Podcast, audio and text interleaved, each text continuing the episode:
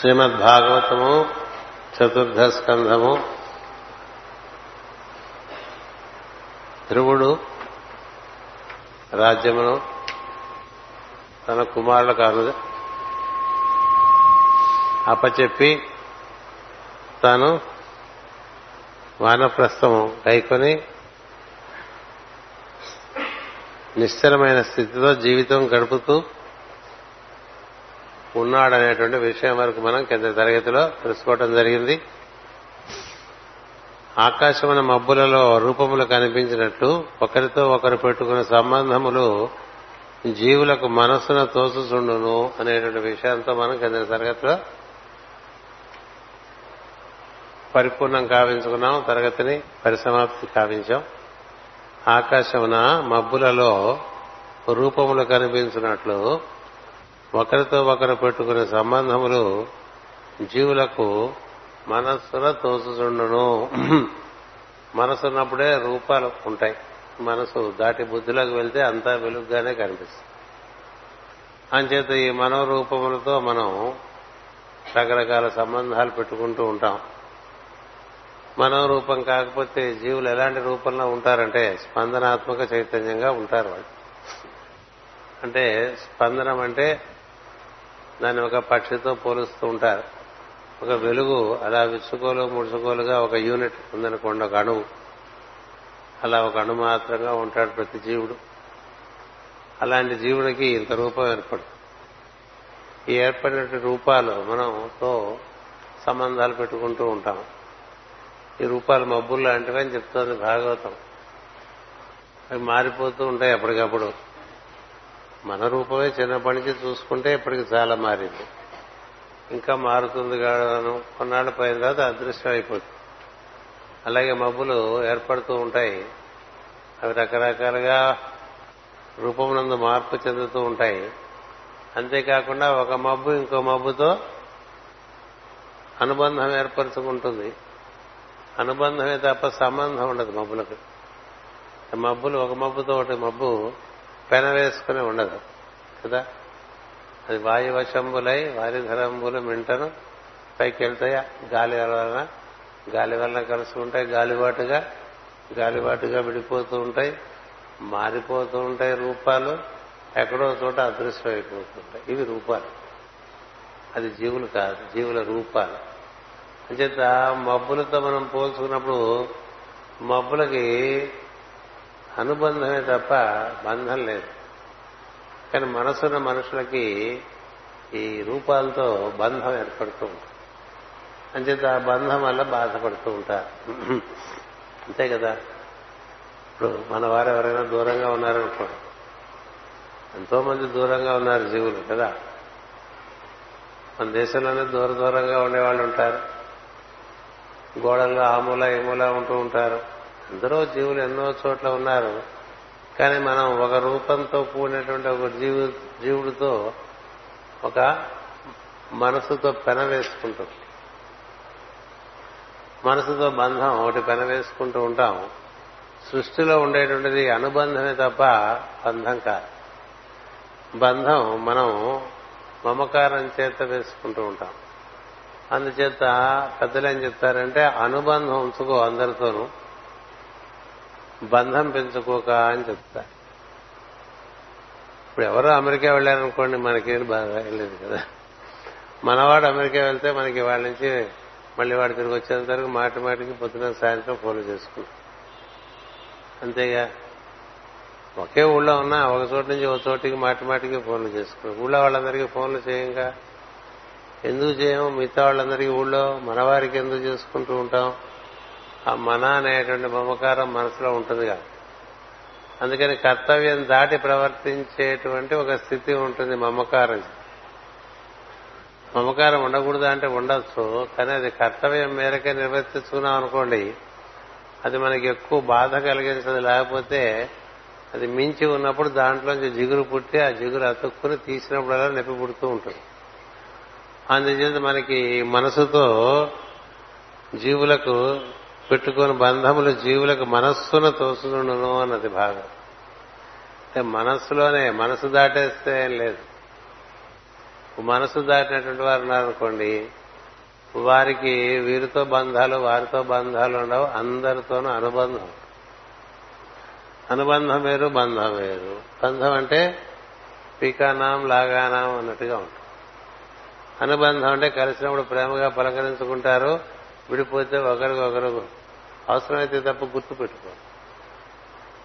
అవసరమైతే తప్ప గుర్తు పెట్టుకోరు. మాస్ గారు ఒకసారి చెప్పారు నాతో. ఒక మనిషితో మాట్లాడి వాడు అలా వెళ్ళంగానే వాడు ఇంక ఉండడు ఆయన మైండ్లో వాడు ఎవడైనా కావచ్చు.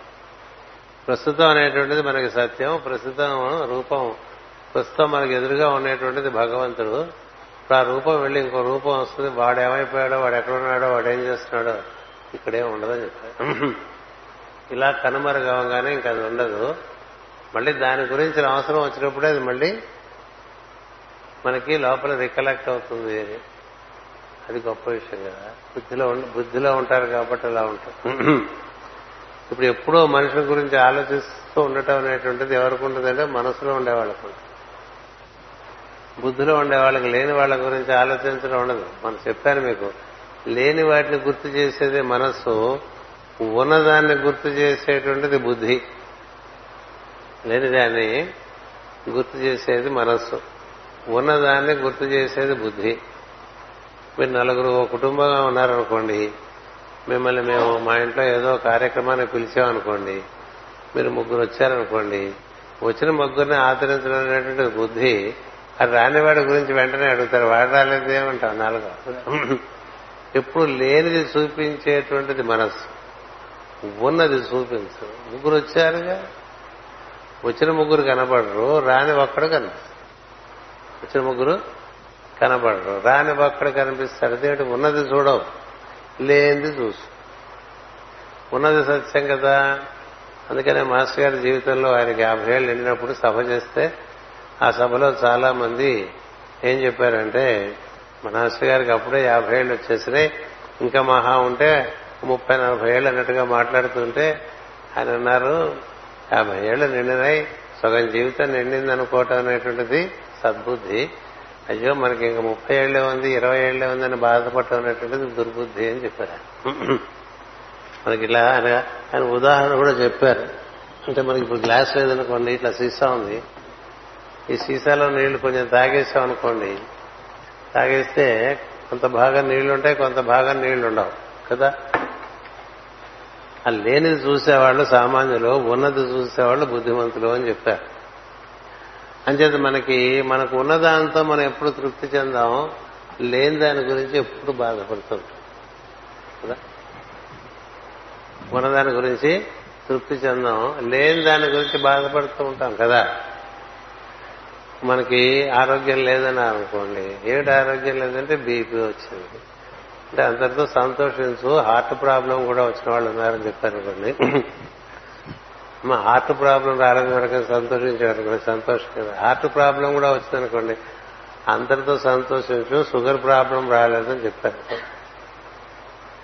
షుగర్ ప్రాబ్లం కూడా వచ్చిందనుకోండి అందరితో సంతోషించు. కిడ్నీ ప్రాబ్లం రాలేదని చెప్తారు చెప్పారు అనుకోండి. కిడ్నీ ప్రాబ్లం కూడా వచ్చిందని ఇంకా లివర్ పాడవలేదు కదా అని చెప్పారు అనుకోండి. లివర్ కూడా పాడైపోయింది. అక్కడ ప్రాణాలు ఇంకా ఉన్నాయి కదా సంతోషం. ఇలా ఎందుకు చెప్తున్నారంటే ఉన్నదాంతో సంతోషపడే వాడికి లేనివి గుర్తు లేకపోవడం వల్ల సుఖంగా ఉంటాడు. లేనివి గుర్తు తెచ్చుకుంటుంటే నాకు షుగర్ వస్తుందేమో నాకు షుగర్ వస్తుందేమో అనుకోవటం వల్ల షుగర్ తెచ్చుకోవచ్చు. అలాగే కిడ్నీలు పాడైపోతాయేమో కిడ్నీలు పాడైపోతాయేమో అని భావన చేయడం చేత యద్భావం తద్భవతి. నువ్వు వాటిని పిలుస్తూ ఉంటావు. సరే ఇంతగా పిలుస్తుంటే మనం రాకపోతే ఏం బాగుంటుందని వచ్చేస్తుంది.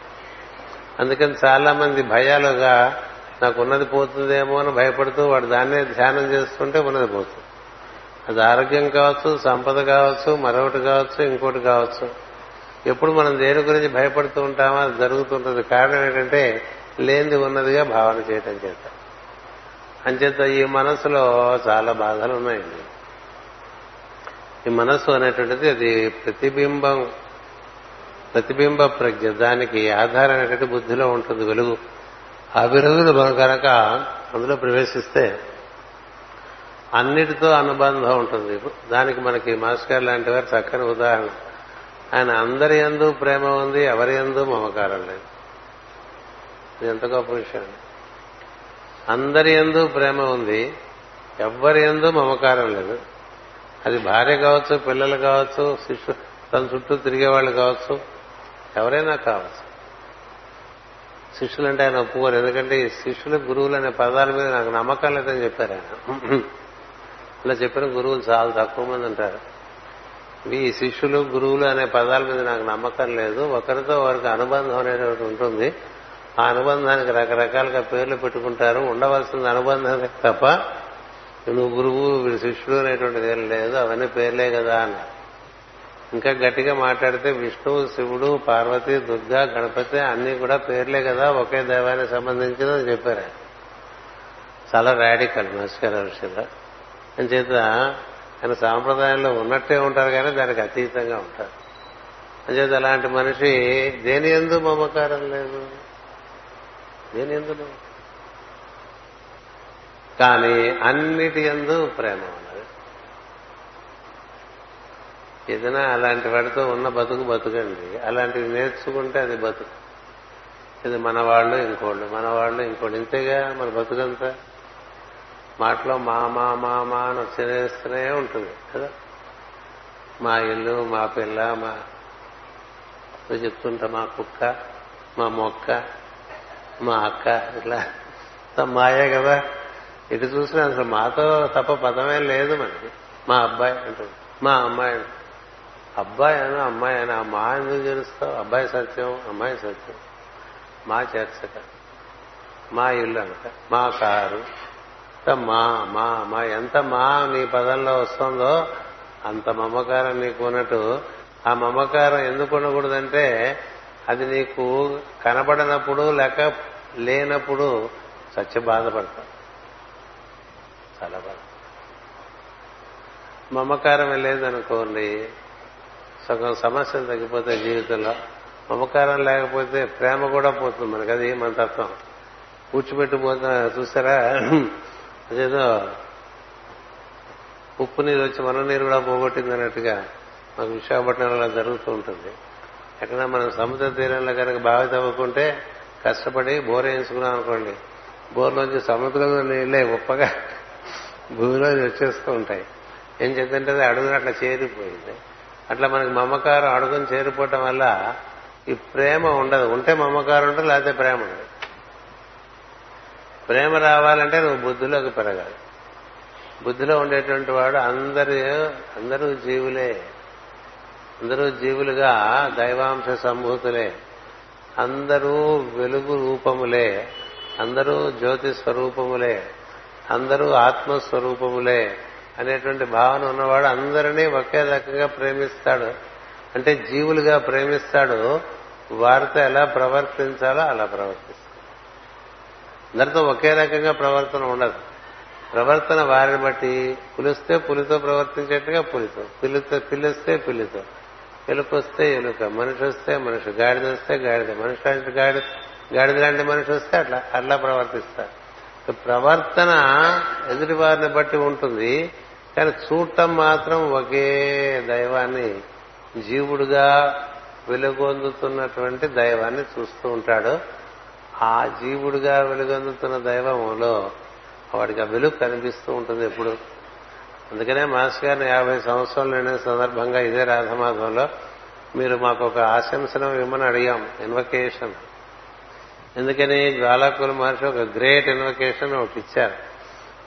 ఆయన డీకే సరే మనకి మాస్టర్ ఈకే ఉన్నారు కదా. అందుకని మీరు సైతం ఒక ఇన్వకేషన్ ఇవ్వచ్చు కదా అని అడిగాం మేము.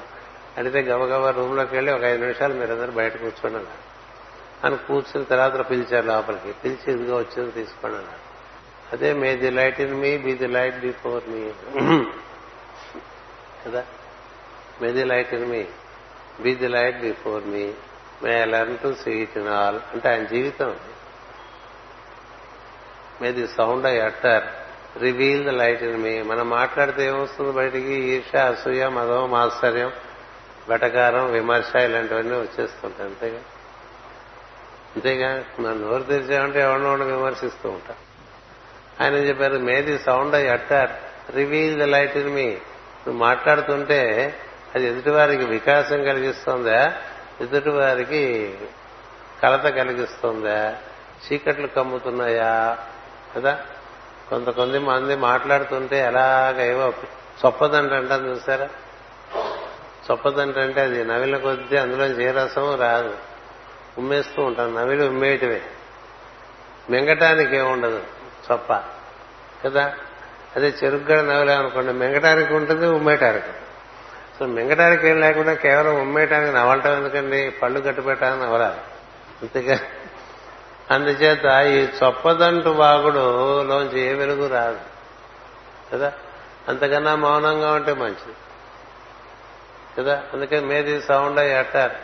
Reveal the light in me may I listen to it while others speak అంటే అవతల వాళ్ళు మాట్లాడుతుంటే అందులో వెలుగు వస్తుందా?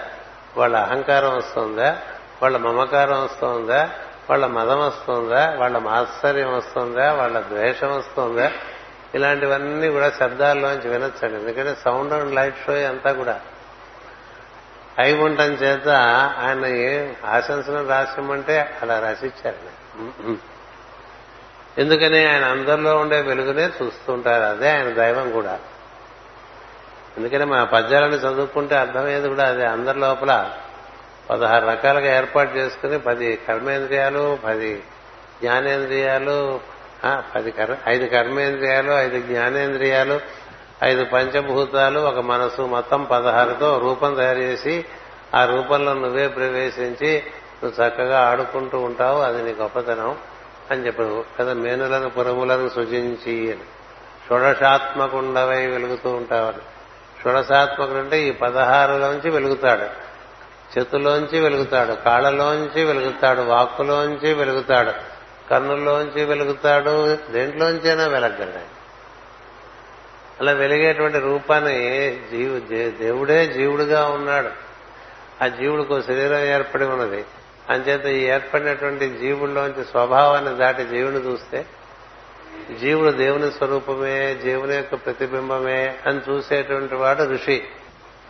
అది కాక ఇతరమైనటువంటి విషయం చూసేటువంటి వాళ్ళు మామూలు మనుషులు. ఇది ఋషి దృష్టి ఎట్లా ఉంటుందంటే ఒక మనిషిలో నాలుగు చూస్తాడు ఆయన. ప్రతి రూపంలో ఉండేటువంటి దైవము ఆ దైవమే జీవుడిగా ఏర్పడి ఉండటం ఆ జీవుడికి ఒక స్వభావం ఏర్పడి ఉండటం ఆ స్వభావం ప్రకారం ఒక రూపం ఏర్పడి ఉండటం. అంటే మనం ఇప్పుడు ఒక పిల్లిని చూసామనుకోండి అక్కడ ఉన్నది దైవమే అది జీవుడుగా ఒక రూపంలో పిల్లి స్వభావం కలిగి పిల్లి రూపంతో ఉంది. ఇట్లా నాలుగుగా చూస్తే చతుర్బాహు చతుర్వ్యూహ చతుర్గతి చతుర్ చెప్తూ ఉంటాం కదా. చతుర్ముఖుడని చతుర్బాహుని చతుర్భుజుడని చతుర్వ్యూహుడని చతుర్ చతుర్ చతుర్ అంటాడు నాలుగును చూడగలిగిన వాడు ఋషి. నాలుగు చూడాలి. శంకరాచార్యుల వారు అలా నాలుగు చూస్తుండేవారు అన్నిట్లో నాలుగు చూడండి రా అని చెప్పారు. దాన్నే మనం వాసుదేవ సంకర్షణ ప్రద్యుమ్న అనిరుద్ధ వ్యూహాలు అంటాం. దాన్నే మనం సనక సనందన సనత్కుమార సనత్సుజాతులను నాలుగుగా చెప్తాం. దాన్నే మనం నాలుగు వేదాలుగా చెప్తాం. దాన్నే మనం నాలుగు వర్ణాలుగా చెప్తాం. చతుర్వ దాన్నే నాలుగు ఆశ్రమాలుగా చెప్తాం. అంతా నాలుగు నాలుగు నాలుగు నాలుగు నాలుగుగా ఈ సృష్టి అంతా చేసేశారు అని చెప్పి చతుర్వర్గ ఫలం జ్ఞానం కాలావస్థ చతుర్విగా చతుర్వర్ణమయోలోక తత్వం సర్వం చతుర్ముఖ. యుగములు కూడా నాలుగు. అన్ని నాలుగే నాలుగు చూడు ఒకటే చూడక. ఆ ఒక్కటి ఏంటి? నీకు ఇష్టమైంది నీకు ఇష్టం లేదు చూస్తాం. అంతే. మనం ఒకటే చూస్తాం. అది ఒకటి కాదు నాలుగు అని. It is four in one అలా చూసావనుకో అలా చూస్తే నీకు అనుబంధం ఉంటుంది తప్ప బంధం మనం మామూలుగా ఏం చూస్తామంటే రూపం చూస్తాం స్వభావం చూస్తాం దాంతో మనకుండే బంధం చూసుకుంటాం అంతే. రెండు కళ్ళే పనిచేస్తాయి అంతకన్నా పని చేయి. అందుకని ఈ వాక్యం మళ్ళీ చదువుకుందామని కింద తరగతిలో చిట్ట చివరిలో పెద్ద పెద్ద వాక్యాలు వచ్చాయనుకోండి దాటేస్తే మనకు ఉపయోగపడదు. మన మనం బాగా రుబ్బుకోవాలంటే అలాంటి వాక్యం పట్టుకుని రుబ్బుకోవాలి. ఇప్పుడు ఈ వారం ఇట్లా మాట్లాడామనుకోండి మళ్ళీ పై వారం ఇక్కడికి మనం చేరామనుకోండి చేరాలండి ఎలాగో. ఎందుకంటే ఇంకా ఇక్కడి నుంచి నాలుగు ఆదివారాలు మీకు ఆ భాగవతం క్లాస్ ఉండదు అది మీ అదృష్టమో దురదృష్టమో నాకు తెలియదు అని చేత నేను ప్రతి వారం ఏదో ఊరు వెళ్తున్నా ఒక వారం బళ్ళారి ఒక వారం చెన్నై ఒక వారం హైదరాబాదు. ఆ పై వారం మనం దుర్గా పూజలు వస్తే చూద్దాం ఆ సంగతి అప్పుడు. ఏం చేయగలం అనేటట్టు. అంచేత నాలుగు వారాలు ఎలాగో మన క్లాస్ ఉండవు కాబట్టి ఈ నాలుగు వారాల్లో ఈ చతుర్ముఖుణ్ణి ఎలా చూస్తారో ఈ చతుర్బాహుని ఎలా చూస్తారో చూడండి. ఈ చతుర్వ్యూహుణ్ణి ఎలా చూస్తారో చూడండి. అది చూడగలిగితే చూడటం అండి లేకపోతే చూడటం ఏం లేదు. మనకిష్టమైనది చూస్తే మనకి ఇష్టం లేని కూడా కనిపిస్తుంది. మనకి ఇష్టం ఉన్నా లేకపోయినా వాడే నాలుగుగా ఉన్నాడు అని చెప్పడానికే క్రాస్ ఇచ్చారు. Cross is not Christian. ఇది వేదిక సింబల్ మొత్తం సృష్టికే అది మూలం అని చెప్పారు. అది వాళ్ళు ఎత్తుకుపోయారు చంద్రుడు ఇస్లాం కాదు. ఇస్లాం లేనప్పటి నుంచి చంద్రుడు ఉన్నాడు కదా. మనం చంద్రుడు దాంట్లో నక్షత్రం చూస్తే అది ఇస్లాం కదా అంటాం. ఇట్లా ఆకుపచ్చ డ్రెస్ వేసుకుంటే పాకిస్తాన్ అనుకుంటా. అదేంటండి ఆకుపచ్చ డ్రెస్ ఎప్పటి నుంచి ఆకుపచ్చ రంగు ఎప్పటి నుంచి ఉంది? పాకిస్తాన్ ఆ రంగు ఎప్పుడు పుచ్చుకుంది? పాకిస్తాన్ ఆకుపచ్చ రంగు డెబ్బై ఏళ్ళ క్రితం పుచ్చుకుంది. అంతకుముందు ఆకుపచ్చ లేదా? కొంతమంది ఆకుపచ్చ వేసుకోరు తెలుసా? ఎందుకంటే అది పాకిస్తాన్ అదేంటి ఆకుపచ్చ పాకిస్తాన్ లేకపోతే ఇప్పుడు ఈ చెట్లన్నీ ఏం చేస్తా? ఈ మొక్కలు ఈ చెట్లు ఈ మామిడి తోటలు ఇన్ని ఉన్నాయా నీకు? కొబ్బరి తోటలు ఇవన్నీ ఆకుపచ్చే కదా. ఆకుపచ్చ నాకు వద్దంటే ఇవన్నీ వద్దా నీకు? హరితం. మనకి తక్కువ. తక్కువ. క్రాస్ అంటే క్రిస్టియన్ అనుకుంటా. క్రాస్ క్రిస్టియన్ కాదు. చతుర్భిస్సాకం నవతించ నామం మొత్తం సృష్టే. నాలుగు నాలుగుగా ఉన్నాయి మనకి. అంచేత మనకి ఈక్వినాక్స్ అండ్ సోల్స్టిస్ అనే ఒక సంవత్సర చక్రంలో నాలుగు భాగాలు ఉంటాయి. నాలుగు భాగాల మధ్య తొంభై తొంభై కిరణాలు ఉంటాయి. మొత్తం మూడు వందల అరవై డిగ్రీలుగా ఒక వృత్తం ఏర్పడి ఉంటుంది. ఆ వృత్తాన్ని నాలుగు భాగాలు చేస్తే సృష్టి ఏర్పడుతుంది. ఆ సృష్టి మనకి రోజు నుంచి ఒక రోజుగాను ఒక నెలగాను ఒక సంవత్సరంగాను ఒక అరవై నెలలుగా ఐదు సంవత్సరాలుగాను ఒక అరవై సంవత్సరాలుగాను అట్లా అట్లా అట్లా అట్లా ఆరుతో లెక్కేసుకుంటూ యుగాల కథలన్నీ కూడా ఉన్నాయి. ఇదంతా నాలుగు విభజన. మన వేద ఋషులు మూడుతో విభజించి సృష్టి గురించి చెప్పారు. నాలుగుతో విభజించి సృష్టి గురించి చెప్పారు. ఐదుతో విభజించి సృష్టి గురించి చెప్పారు. చెప్పారు ఐదుగుతో విభజించినప్పుడే పాంగ్తం వా ఇదగం సర్వం అన్నాడు. ఇదంతా ఇదే అన్నాడు. ఏడుతో విభజించి సృష్టి గురించి చెప్పారు తొమ్మిదితో విభజించి సృష్టి గురించి చెప్పారు. అంచేత నీకు వికాసం కలుగుతున్న కొద్దీ నువ్వు ఎక్కువ వివరణ వివరాల్లోకి వెళ్ళి అనేక విధములుగా ఒకే సృష్టి గురించి వివరించి చెప్తా. అందుచేత నాలుగు విభజన ఒకళ్ళు సిద్ధాంతంగా పెట్టుకున్నారనుకోండి నాలుగు విభజన సిద్ధాంతంగా పెట్టుకుంటే వాళ్ళ నాలుగు కోసం ప్లస్ మార్క్ వాళ్ళు ఎత్తుకుపోయారనుకోండి అది వాళ్ళది అనకూడదు. సృష్టిది అన్ని. అన్ని సృష్టి సంకేతములే. అందులోంచి ఏది కూడా ఎవరో ఒకళ్ళు దాన్ని ఎక్కువ విడు వాడుకుంటూ ఉంటే అది వాళ్ళదనుకోకూడదు.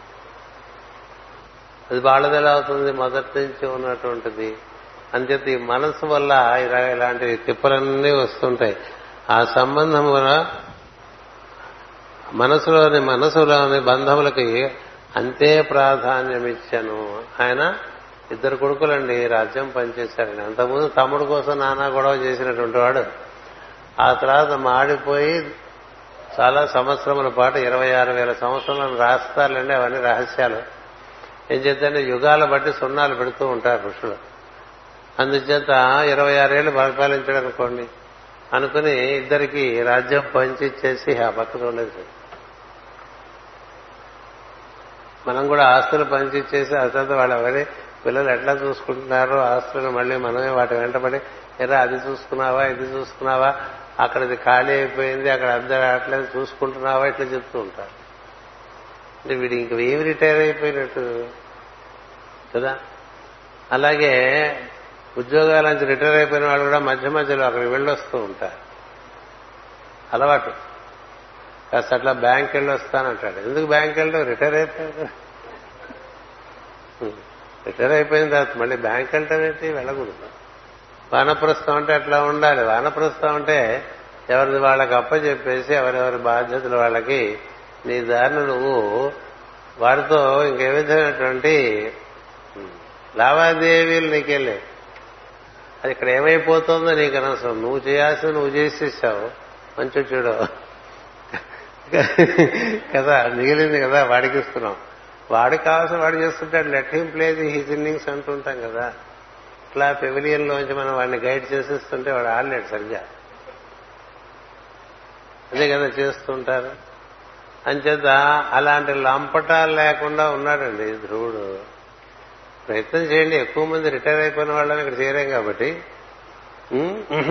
మనం ఎంతసేపు చేస్తున్నది ఏమిటంటే ఇక్కడ కూర్చొని పొద్దున్న లేచి దగ్గర రాత్రి వరకు ముందు దూరంగా ఉండే అబ్బాయిలకి అమ్మాయిలకి ఫోన్లు చేసుకోవటం. ఫస్ట్ అది అది ప్రథమ కర్తవ్యంగా ఉంటుంది. ఇదే ప్రథమ కర్తవ్యం. ఇదే ప్రథమ కర్తవ్యం. వాళ్ళేమో పనుల్లో ఉంటారు కదా. మనం ఏంటంటే వాళ్ళందరూ they are they have their own future కదా. We don't have future. తెలియాలి. We only have past. They have future. అందుకని ఓ ఫ్యూచర్లో చూసేవాడిని ఓ పాస్ట్ నుంచి చూస్తున్నవాడు ఎవడో పెద్ద పట్టించుకోడు దానికి ఒక పెద్ద ఆయన చెప్పాడు ఎక్కువ పెట్టిన బాణం ముందుకే వెళ్ళిపోతుంది తప్ప వెనక్కి వచ్చి విల్లుకు మళ్ళీ వచ్చి అతుక్కోదు కదా అని. విల్లు నుంచి ఎక్కువ పెట్టిన బాణం అదేంటండి వదిలేస్తే ఏమవుతుంది? అలా పైకి వెళ్ళిపోతుంది తప్ప అక్కడే పడిపోయి మళ్ళీ విల్లుకొచ్చి అంటుకుంటుందా? మన పిల్లలు మన నుంచి పెరిగి పెద్దవాళ్ళు అయితే మనకి దూరం అవుతారనే జ్ఞానం ఉండద్దు. వాళ్ళు దూరంగా ఉండి సుఖంగా ఉన్నారంటే అంతే సార్. కదా? ఉన్నారో లేదో వాళ్ళ తిప్పలు వాళ్ళు పడతారు మనకెందుకు? అనుకుంటే అది వానప్రస్థం. అలా అనుకోకుండా మనం ఒక అరడదల పిల్లలు ఉన్నారనుకోండి పొద్దున్న నుంచి సాయంత్రం వాళ్ళకి వాళ్ళకి ఫోన్లు చేయడానికి టైం అంతే అదృష్టం కొద్దీ ఇప్పుడు అరడదలు లేరు. అందరికీ రెండు లేక మూడు అంతే కదా? అందుచేత కొంత సమయం మిగులుతుంది. ఎందుకు చెప్తున్నా అంటే వానప్రస్థం అనేటువంటిది భారతీయమైనటువంటి సాంప్రదాయాల్లో చాలా ఉత్తమోత్తమైనటువంటి సంస్కారం అది. అందరికీ లభ్యం కాదు. అందరికీ లభ్యం కాదు. షష్టి పూర్తి అందుకే. అరవై ఏళ్ళకి నీ కర్తవ్యాలని నువ్వు పూర్తి చేసి నువ్వు ఏడ్చి నువ్వేమి ఏడ్చావో అంతే. ఆ తర్వాత వదిలేసేవాడు చూసుకుంటా ఇంతకాలం చేయనివాడు ఇంకేం చేయగలుగుతావు నువ్వు. ఇప్పుడు మనకి బాగా వయసు పెరిగి ఆరోగ్యాలు పెరిగి అందరికీ ఆయు ప్రమాణం పెరిగింది కాబట్టి అరవై కాకపోతే డెబ్బై వేసుకో డెబ్బై రెండు వేసుకో. అరవై వేసుకుంటే నీకు ఎనభై నాలుగు ఇరవై నాలుగేళ్ళు దైవచింతనకి సమయం ఉంటుంది. డెబ్బై రెండు వేసుకున్నానుకో పన్నెండేళ్ళే ఉంటుంది. ఎనభై ఒకటి తర్వాత అనుకున్నావు అనుకో ఉంటావో ఉండవో నీకే తెలియదు ఉన్నా స్మరణ చేయగలవో చేయలేవో అభ్యాసం అవుతుందో కాదో చిన్నప్పటి నుంచి ఏవైతే బాగా అభ్యాసమైనాయో అవే చివరికి ఎక్కువ బలంగా ఉంటాయి గుర్తుపెట్టుకోండి. మనకి గత ముప్పై ఏళ్ళుగా బాగా ఏవి అలవాటైపోయినాయో అవి మనలో బలంగా ఉంటాయి. దైవచింతన బాగా అలవాటైపోయింది అనుకోండి అది బలంగా ఉంటుంది. అంతకన్నా బలమైనవి అలవాటైననుకోండి అవి బలం చూపిస్తాయి. ముందుకెళ్తున్న కొద్దీ దేహానికే బలం ఎక్కువ అవుతుంది ముందుకెళ్తున్న కొద్దీ దేహానికి బలము రోగానికి బలం ఎక్కువ. ఇంక ఇప్పుడేదో ఆరోగ్యం వచ్చి నవయవనంగా తయారైపోతాం అనుకోవడం అది హుళక్కి కదా? బెస్ట్ రంగులు వేసుకోవచ్చు కావాలంటే తలకి ఇంకా ఏమన్నా మొలిపించుకుందాం అంటే మొలిపించుకోవచ్చేమో కానీ ఎన్ని చేసినా ఏంటి దానికి దానికి సామెత చెప్తారు కదా? ఎంత మేకప్ చేసినా ఓల్డ్ హీరోయిన్ ఓల్డ్ హీరోయిన్ కదా అంతేనా? ఎంతన్నా మేకప్ చేయండి. ఓల్డ్ హీరోకి ఓల్డ్ హీరోయిన్కి భరించలేకపోయాం ఒక సమయంలో మనం అయినప్పటికీ వాళ్ళు అట్లా మన మీద పడిపోయారు. అంచేత వయసు వస్తున్న కొద్దీ శరీరం కృంగిపోతుంది కృషించిపోతుంది కృంగి కృషించి నశించును అని నీకు తెలిసి ఉండాలి శరీరం గురించి. ఇవాళ నడుస్తున్నావు కొన్నాళ్ళు పోతే నడవలేదేమో. ఇన్నాళ్ళు నడిచినా నువ్వు ఏం చేసావు కనుక? నువ్వు గాడిదని తిప్పినట్టు తిప్పలా ఇన్నాళ్ళు ఎక్కడెక్కడో తిరిగావు ఏవేవో చేసావు.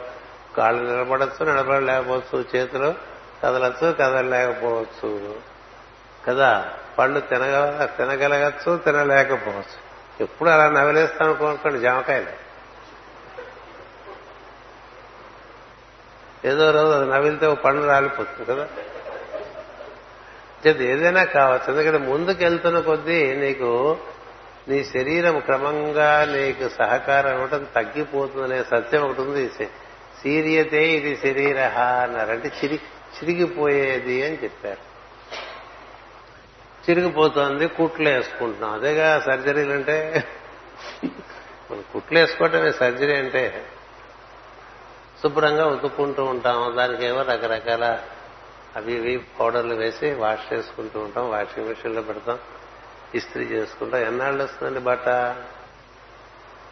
బట్ట లాంటిదే శరీరం అనే జ్ఞానం ఉన్నవాడికి బాధ ఓహో అయిపోయింది దీని పని. ఇంకా మనం నెమ్మదిగా మూటా ముల్లా సర్దుకుని ఉన్నదేదో వాడికి వీడికి అప్పచెప్పేసి సవ్యంగా మన దారి మనం వెళ్ళిపోతే బాగుంటుంది. వెళ్ళిపోతుంది ఇప్పుడు వానప్రస్థాన్ని మన వాళ్ళు కట్టారు. ఎవడు ఉండట్లేదు అంతా ఊసేశారు. వానప్రస్థం వెళ్ళారు మూడు రోజులు ఉన్నారు తిరిగి వచ్చేసారు. అదే ఎందుకంటే ఎవడెళ్ళగలరు ఈ రోజుల్లో? కలియుగంలో వానప్రస్థం. అందులో వానప్రస్థంలోకి వెళ్ళటం అంటే ముందు సెల్ ఫోన్లు తీసేయాలి. ఎందుకండి సెల్ ఫోన్ ఇంట్లో టెలివిజన్ సెల్ ఫోన్ లేకపోతే వానప్రస్థమే ఇది రిటైర్డ్ పీపుల్కి ప్రపంచంతో పెద్ద సంబంధం వాళ్ళకేం లేదు నిజానికి. కదా? అప్పుడు ఏం చేస్తా నువ్వు? హారిజాంటల్గా సరౌండింగ్స్తో రిలేట్ కాకుండా వెర్టికల్గా రిలేట్. ఎందుకు వానప్రస్థం? ఊరికే సెల్ ఫోన్ పట్టుకుని అలా ప్రపంచం అంతా దంచేస్తుంది అనుకోండి. పైగా మన దరిద్రానికి తోడు ఈ వాట్సాప్ అని పెట్టి అంతా ఫ్రీయే. డబ్బు ఖర్చు కాదుగా ఎవ్వడు ఒక్కడు మామూలు కాలు కానీ మామూలు మెసేజ్ కానీ ఎస్ఎంఎస్ కానీ మామూలు మొబైల్ కాల్ కానీ ఎవ్వడు చేయడు. ఎంతసేపు వాట్సాప్ నుంచి చూసేద్దాం. అంతా ప్రతి వాట్సాప్. ఎంత దరిద్రం లోపల ఉందో మనిషి కనిపిస్తుంది కదా? నువ్వు ఊరికే అంటే అలాగా మనకి పరుచుకుపోతూ ఉంటావు కదా. ఇంత నువ్వు ఇరుక్కుపోయిన వాడికి వానప్రస్థం అనేటువంటిది ఒక పెద్ద ఆదర్శం. పెద్ద ఆదర్శం. ఇదంతా వదిలేసి నువ్వు ఒక్కడివి ఉండగలవా? ఉండగలవా? గుర్తుపెట్టుకో ఒక్కడివే వచ్చావు. కదా? ఇప్పుడు నీకున్నవన్నీ నువ్వు పుట్టినప్పుడు లేవు నువ్వు. ఉన్నాయా. అసలు నిజానికి నీ పుట్టినప్పుడు నా తల్లిదండ్రులు పోయే పోయి ఉంటారు ఇప్పటి కదా? నువ్వు ఒక్కడివే వచ్చావు. ఇక చాలా పోగైనాయి నీ చుట్టూ. మనుషులు పోగయ్యారు వస్తువులు పోగైనాయి. ఈ వీటి చుట్టూ తిరుగుతూ ఎంతకాలం ఉంటా? ఒక్కడివే వెళ్ళాలి కదా. జీవుడు ఎట్టి తన వెత్తిన పుట్టుచు పోబోతున్నవాడొక్కడే పాప పుణ్య ఫలం అందినొక్కడే కానరాడు వేరొక్కడు వెంటనంటి. భవనలనయా కృప చూడవయ్యా నీ టక్కరి మాయాలందిడక దాశరథి కరుణాపయోనిధి అని రామదాస్ గారు పాడుకున్నారు. ఒక్కడే కదా మనం అనేది గుర్తు ఎప్పుడైనా రావద్దండి? మనతో పాటు ఎవరు వస్తారండి అడగండి. ఎవరు అడగండి నువ్వు వెళ్తావా? ఎవరితో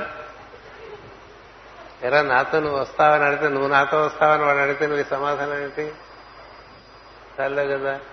నువ్వు రాలేవు వాడు రాలేడు. అందరూ ఒకళ్ళే కదా వచ్చారు. చాలా మంది చేరాము కలిసి వెళ్ళాము కలిసి చక్కటి ఉదాహరణలు ఉంటాయి మన గ్రంథాల్లో. రెండు దొంగలు అట్లా నదీ ప్రవాహాల్లో కొట్టుకెళ్తున్నాయి. ఒకటి అక్కడి నుంచి పడిపోయింది ఓ చెట్టు అటు నుంచి పడిపోయింది ఓ చెట్టు ఇటు నుంచి పడిపోయింది ప్రవాహంలో రెండు అలా కలిసి వెళ్తున్నాయి. కలిసి వెళ్తుంటే అంటే వరద వచ్చింది. సరే ఆ వెళ్తున్నటువంటి దొంగల మీద అటొక పక్షి ఇటొక పక్షి ఒకే జాతి వాళ్ళనేట ఒకటి మగపక్షి ఒకటి ఆడపక్షి. వాళ్తే మరి అంతే కదా కాల ప్రవాహంలో ఇద్దరు చోట చేరతారు కదా. ఇరవై ఏళ్ళప్పుడు ఎవరికి ఎవరు తెలియదు కదండి మొగుడు పెళ్ళాం లేదు పెళ్ళానికి మొగుడు లేడు. ఆ తర్వాత కలిసి ప్రయాణం చేసినట్టు ఆ రెండు పక్షులు. ప్రయాణం చేసుకుంటూ చాలా కాన్వర్సేషన్ బాగా జరిగిపోయి అనుబంధం పెరిగిపోయి ఒకళ్ళొకళ్ళు పెళ్ళి చేసుకుందాం అనే పరిస్థితికి వచ్చేసారండి వచ్చేసరికి ప్రవాహం ఒకటి ఇటుపోయిందిట ఒకటి ఇటుపోయిందిట ఈ దొంగ ఇటుపోయింది ఆ దొంగ అటుపోయింది. ఆ పక్షులు రెండో ఎగిరిపోయినాయి. కదా అది మన అర్థం చెప్తారు ఇప్పుడు దొంగలు కలిసి ఉన్నది ఎంత సత్యమో మనం కూడా కలిసి ఉండటం అంతే సత్యం. ఎవరి కాల ప్రభా కాల ప్రవాహంలో ఎవరి దారి వాళ్ళది? కాసేపు కలిసి ఉంటాం. కాసేపు కలిసి ఉన్నప్పుడు ఏం చేయాలి? కొట్టు చేస్తావా? అనుబంధంతో ఉంటావా? అనేది లెక్క. ఉండేది కాసేపే. కాసేపు అంటే ఎనభై ఏళ్ళండి నాకు అంతే కదా అనంతకాలంలో ఎనభై ఏళ్ళు ఏముంది నా బంధం ఏం లేదు.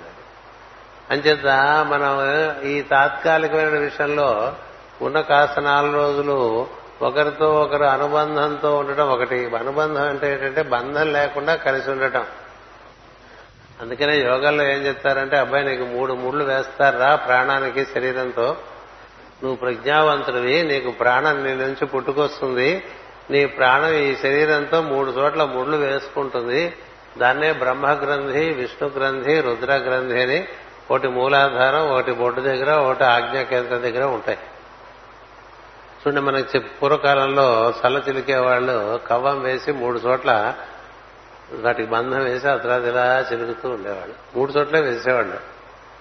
ఉన్నాయి కదా తాళని పది చోట్ల వేసుకునేవాళ్ళు కాదు ఎందుకని ఒకటి శిరస్సులో బృందం ఒకటి హృదయంలో బంధం ఒకటి క్రింద భాగంలో బంధం. శిరస్సు ఉరస్సు ఉదరం చెప్తూ ఉంటాం కదా అగ్ని వాయువు విద్యుత్తు వెలుగు. ఈ మూడితోనూ శరీరంలో మూడు చోట్ల బంధం వేసి ఉంచుతారు. దాన్నే రుద్రగ్రంథి బ్రహ్మగ్రంథి విష్ణు గ్రంథి రుద్రగ్రంథి అని దళిత సహస్రామంలో చదువుకుంటూ ఉంటాం. ఈ గ్రంథులు విడదీసుకుని కూర్చుంటాడు యోగి. విడదీసుకుని అంటే దూముడు వేసుకుంటాడంటారు దూముడికి పీఠముడికి తేడా ఉంది కదా? దూముడు అంటే ఇలా ఆగితే వచ్చేస్తుంది. అది పీఠముడి అయితే మనకి టైంకి అది విడిపోదు కదా? బొందులాగులు వేసుకునే రోజుల్లో మనందరికీ అది బాగా తెలుసు. ఇప్పుడు కూడా పైజమాలు వేసుకునే వాళ్ళ ముడి సరిగ్గా రాక అర్జెంట్ అయిపోయి నానా బాధపడే సందర్భాలు ఉండవు ఉంటాయి కదా? ఉంటాయి కదా? అందులో వయసు వస్తున్న కొద్దీ ఆగదు. అదేమో గబగబా ఒకటి పీకపోయి ఒకటి పీకావనుకో అది పీటముడి పడ్డదనుకో ఇంకా సంగతి మిగతా కథ అంతా మనం ఇక్కడ చెప్పుకోగలిగింది కాదు. అది స్వానుభవం మీద ఎవరికి వారిగా తెలిసేటువంటి విషయం. అంచేత మరణం ఆసమైనప్పుడు ఈ శరీరంలోంచి నువ్వు బయటికి రాలేవు. అది నరక యాతన అప్పుడు అదే నరక అదేమో లాగేస్తుంటాడు అవతల పక్క ఇటు పక్క ఇరుక్కుపోయి ఉంటాను ఇరుక్కుపోయిన వాడిని లాగేస్తుంటే ఎట్లాగండి? ఇలా సాగుతూ వెళ్తే అది లక్ష తేళ్ళు పుట్టినంత నెత్తుగా ఉంటుంది. లక్ష తేళ్ళు కుట్టి భయం వేస్తుంది ప్రసాద్? అలా చూస్తుంటారు. మరి అలాంటివన్నీ అప్పుడు ఉంటాయి కదా. అది గుర్తు రావద్దు. ముందు మనమే విప్పేసి కూర్చున్నాం అనుకోండి. కదా? మనమే విప్పేసి కూర్చుంటే వాళ్ళు రాగానే రెడీ సార్ అని చెప్పచ్చు. ఎందుకంటే వాడు వచ్చిన తర్వాత ఆగడు ఎవడు? కింకరుడు. ఉప్పున కాలకింకరులు వచ్చిన వేళ అంటారు కదా. కపము గొత్తు గొంతుక నిండిన వేళ మీ స్మరణ కలుగునో కలగదో నాటికి ఇప్పుడే చేతు నీ భజన భద్రగిరి దాశరథి కరుణ. ఎందుకని ఇవన్నీ చెప్పారంటే ఆ రోజు అందరికీ రాక తప్పదు. అప్పుడు నువ్వు ఈజీగా బయటికి వెళ్ళిపోయేటానికి రెడీగా ఉండాలి. రెడీగా ఉండాలంటే నీకు శరీరంతో బంధాలే కాదు ఇంకా చుట్టుపక్కల కూడా చాలా బంధాలు వేసుకుంటే ఇవి కలిపి తలిపి మోపడైతే ఏం జరుగుతుందంటే స్పృహ పోతు వీడికి ఎనస్థీషియా ఇచ్చేయరా అన్నట్టుగా అయిపోతుంది. స్పృహ పోయి స్పృహ పోయి తర్వాత మళ్ళీ స్పృహలోకి వచ్చేసరికి సినిమా అందుకనే ఈ రోజుల్లో ఎక్కువ మంది స్పృహ లేకుండానే పోతారు. ముందు స్పృహ పోతే అది చచ్చినట్టు లెక్కట. స్పృహ పోకుండా పోతే ఏదో మొత్తానికి చావకుండా పోయినట్టు కానీ సునాయాసంగా పోతే అనాయాసంగా పోతే మధ్య రాజమండ్రిలో నేను ఒక ఆయన మా వాళ్ళు వెళ్ళిపోతే వెంకటరత్నం గారని ఆ సభలో సునాయాసంగా వెళ్ళిపోయారన్నారు. అంటే పక్కన పండితు కూర్చున్నాడు ఒక ఆయన. అని పేరేంటి? పోలండి ఇప్పుడు ఆయన గురించి ఎందుకు? అన్నాడు సునాయాసం అనే పదం వాడకూడదండి అనాయాసం అని వాడాలన్న అనాయాసం అనే పదం ఎక్కువ దీనికి సమంజసం. అనాయాసంగా పోయారనాలి సునాయాసంగా పోయారు. అంటే భావం ఒకటేలేండి కాబట్టి నేను అంత బాధపడనని చెప్పేశాను. అయినప్పటికీ మీరు చిన్నవారు కాబట్టి తెలుసుకుంటారని చెప్తానన్నారు. అలా చెప్పేసరికి అది నిలిచిపోయింది మన అనాయాసం అనేది మనకు కూడా చెప్తారు అనాది అనాయాస మరణం వినాదైన్య జీవనం అని. కదా? పదినంత కాలం దీనంగా బతకపోవటం మరణించేప్పుడు అనాయాసంగా మరణించటం. ఈ రెండు ఆ జీవి యొక్క యుక్తి అంటే కర్మసు కౌశలం అంటారు చూసారా? ఆ జీవించే విధానంలో ఉండేటువంటి సులువు తెలిసిన వాడని అర్థం. అలా కాకపోతే సులువు తెలిసిన వాడు కాదు. ఇన్ని విషయాలు చెప్పాల్సి వచ్చింది ఇక్కడ మీకు. అంచేత ఆ సంబంధములకు అంతే ప్రాధాన్యం ఇచ్చడం ఒక్కొక్కప్పుడు స్వప్నములలో ఏవో నగరములు అందులో ప్రజలు కనిపించుతుందరు. వారితో తనకు స్వప్నమున సంబంధములను అంతకన్నా ఎక్కువ సంబంధము కల్పించుకొనక ధ్రువుడు ప్రపంచమున మెలగాను. వానప్రస్థంకి వెళ్ళాట మర్నాడు చచ్చిపోయాటంటే గొడవ ఉండదండి. వానప్రస్థంలో మనం చాలా రోజులు ఉన్నాం అనుకోండి పాత విషయాలన్నీ గుర్తొస్తుంటాయి. కదా? ఎందుకు గుర్తొస్తాయి? మనసు.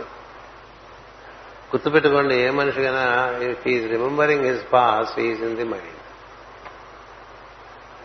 ఎంత పాస్ట్ గుర్తుంటే అంత ఇరుక్కుపోయినట్టు మనసులో. పాస్ట్ మెమరీ ఉండొచ్చు తప్ప పాస్ట్లో మనం ఉండకూడదు. అంటే నువ్వు ఇట్లా చూసారా ఇట్లా క్లిక్ చేస్తే నువ్వు ఇదివరకు స్టోర్ చేసుకుని స్క్రీన్ మీదకి వచ్చినట్టు నువ్వు గుర్తు తెచ్చుకుందాం అనుకుంటే టక్కున ఒక ఒక జరిగిపోయిన ఈవెంట్ గుర్తుకు రావచ్చు నీ మనసులో దాన్ని మెమరీ పవర్ అంట. ఇది జ్ఞప్తి ఉండటం అంటారు. జ్ఞప్తి రావటం వేరు అందులోనే ఉండిపోవటం ఆ పాత విషయాల్లోనే ఉండిపోతే ఎక్కువ మనసులో కూరుకుపోయి ఉన్నట్టు వాళ్ళకి సుఖం ఉండదు. వాళ్ళ సుఖం ఉండదు. అంచేత ప్రస్తుతంలో ఉండటానికి ఉండేటువంటి వాళ్ళు తేలికైన మనసులో ఎప్పుడో పదేళ్ళ క్రితం ఈవెంట్ అయిందండి. అది మరి నెవరు తెచ్చుకొని మరీ మరీ మరీ మరీ దుఃఖిస్తున్నాడు అనుకోండి. ఇంకా వాడి మనసులో అలా కూరుకుపోయి నశిస్తాడు. అంచేత ఇతనికి మహారాజులు బ్రహ్మాండంగా పరిపాలించాడు. దీర్ఘకాలం పరిపాలించాడు. ఎన్ని ఈవెంట్స్ ఉంటాయండి? ఎన్ని ఈవెంట్స్ ఉంటాయి? మరి అవన్నీ గుర్తొస్తుంటే ఏమనుకున్నట్టంటే కళ అనుకున్నట్టు కళ. నీ నీ భూతం అంతా జరిగిపోయిందంతా కళ. కల్లో విషయము ఇప్పుడు సత్యం కాదు కదా. నిన్నటి విషయం వాళ్ళ సత్యం కాదు. నిన్న తిన్నది వాళ్ళ సత్యం కాదు. ఒకప్పుడే సత్యం అవుతుంది. నిన్న తిన్నది వాడు అరక్కపోతే సత్యమై కూర్చుంటాడు నిన్న తిన్నది బాగా అరిగిపోయింది అనుకోండి ఏం తిన్నామో కూడా గుర్తు రాదు. మనం గుర్తు తెచ్చుకోవాలి. కదా? నిన్న తినవి అరక్కపోతేనే ఇవాళ గుర్తుంటాయి. లేకపోతే నిన్న తిన్నది గుర్తురాదు. అలాంటి ఒక సౌలభ్యం ఉంది మన ప్రజ్ఞలో. అయిపోయింది గుర్తు తెచ్చుకోదు. కానీ మనసు మందంగా ఉంటే అయిపోయినవే గుర్తు. అయిపోయినవే. ఇంకా మనసుకి సుఖం ఉండదు. పాట పాడుకోలేదు మనసు గతి ఇంతే అనుకో మనిషి బ్రతుకు ఇంతే. మనకి ఉంటాయి కదా విషాద గీతాలు. ఎందుకంటే వాడు పాతవే గుర్తెచ్చుకుంటుంటాడు ఆ సీసాలు తాగేస్తూ ఉంటాడు పాడుకుంటూ ఉంటాడు కదా? ఇంకా వాడి వల్ల వాడికి ఉపయోగం లేదు ప్రపంచానికి ఉపయోగం లేదు. అందుచేత ఈయనవన్నీ కలనుకున్నట్టండి అంతకన్నా ఎక్కువ సంబంధం కల్పించగలకుండా ధ్రువుడు ప్రపంచమున మెరగను. ప్రపంచం అంటే పంచభూతాత్మకమైన సృష్టిలో ఉన్నాడని. ప్రపంచం అంటే ఇట్లా ఊళ్ళో తిక్కుగా ఉప్పుడి కాలనీలో ఉండిపోయినట్టు కాదు. ప్రపంచం అంటే పంచభూతములతో నిర్మాణమైనటువంటి సృష్టి. అది అన్ని చోట్ల ఉంటుంది. నీ మనసు బట్టి నువ్వు ఎలాంటి దాంట్లో ఉన్నావు అనేది ఉంటుంది. ఇక్కడే నీకు స్వర్గలోకం ఉంది ఇక్కడే నీకు తపోలోకం ఉంది ఇక్కడే నీకు సత్యలోకం ఉంది ఇక్కడే నీకు బ్రహ్మలోకం ఉంది ఇక్కడే నరకం కూడా. దేని బట్టి నీ ప్రజ్ఞ బట్టి ఉంటుంది. అందుచేత ఆయన రుచులకు అభిప్రాయ దేహములకు రుచులకు అభిప్రాయములకు నమ్మకములకు కూడా అంతే ప్రాధాన్యం ఇచ్చాను చూడండి ఒక్కొక్కటి అట్లా సోపానం ఎక్కిస్తున్నాడు. ఒక క్రమంలో ఏం చెప్పాడు? తన దేహమునకు ఎప్పుడు దేహం గురించి ఆలోచించడం తీశాడు. దానికి ఏదో ఇంత పడేస్తాడు మనం గొడుగు పడేసినట్టు. దానికి ఏం పడేయాలో అది పడేస్తాడు ఇక దాని గురించి ఎక్కువ పట్టించుకోడు. దేహమునకు రుచులకు అదొకటి. కదా? మనకి ముసలితనం వస్తుంది కొద్దీ రుచుల మీద వ్యామోహం పెరుగుతూ ఉంటుంది. మీరందరూ మిథునం సినిమా చూసే ఉంటారు. వాడు ఇంట్లో కూర్చొని బెల్లం ప్రాణాలు తీస్తుంటాడు ఆ గోంగూర పచ్చళ్ళ కొంచెం ఇంగు ఎక్కువై ఇందులో కొద్దిగా మిరపకాయలు ఎక్కువై లేకపోతే అందులో తిరగబోతే సరిగ్గా పడలేదు వాసన రాలేదు ఇట్లాగా సతాయిస్తూ ఉంటాడు అంటే ఏంటి ఇప్పుడు కేవలం దేహాత్మ భావనే ఎందుకంటే దేహములకు రుచులకు అభిప్రాయములకు ఇది. మనిషి నోరు తెరిచాడంటే ప్రపంచం మీద బోర్డు అభిప్రాయాలు విసిరేస్తూ ఉంటాడు. కదా? ఇప్పుడు ఈరోజు మనకి జరిగిన విశేషాలన్నీ రాత్రి టీవీలో పది ఛానల్స్ ఉన్నాయి. అట్లా హోరా హోరీ విపరీతంగా డిస్కస్ చేసేస్తాం. కదా అది మనకి ఆ విధంగా రోజు కార్యక్రమాలు అట్లా పూర్తి చేసుకుంటారు. అట్లాగే మనిషి తన జీవితంలో వాడి చివరి చివరికి మిగిలిపోయిన అభిప్రాయాలే. ఈ ప్రపంచం గురించి అభిప్రాయాలు. అందుకని వాడెప్పుడో మొదలుపెట్టాడు కదా. అప్పుడు ఎలా ఉంది? ఇప్పుడు ఎలా ఉంది? అప్పుడు అంటాడు? ముయ్ అని చెప్పాలంటే అప్పుడు అనగానే మూయి అని చెప్పాలి. గట్టిగా. అక్కడి నుంచి మొదలు పెడితే వాడు ఎప్పుడు తెలుస్తాడండి మనకి? ఇవి వచ్చిన వాడు ఏమైపోవాలి? అప్పటి సంగతి.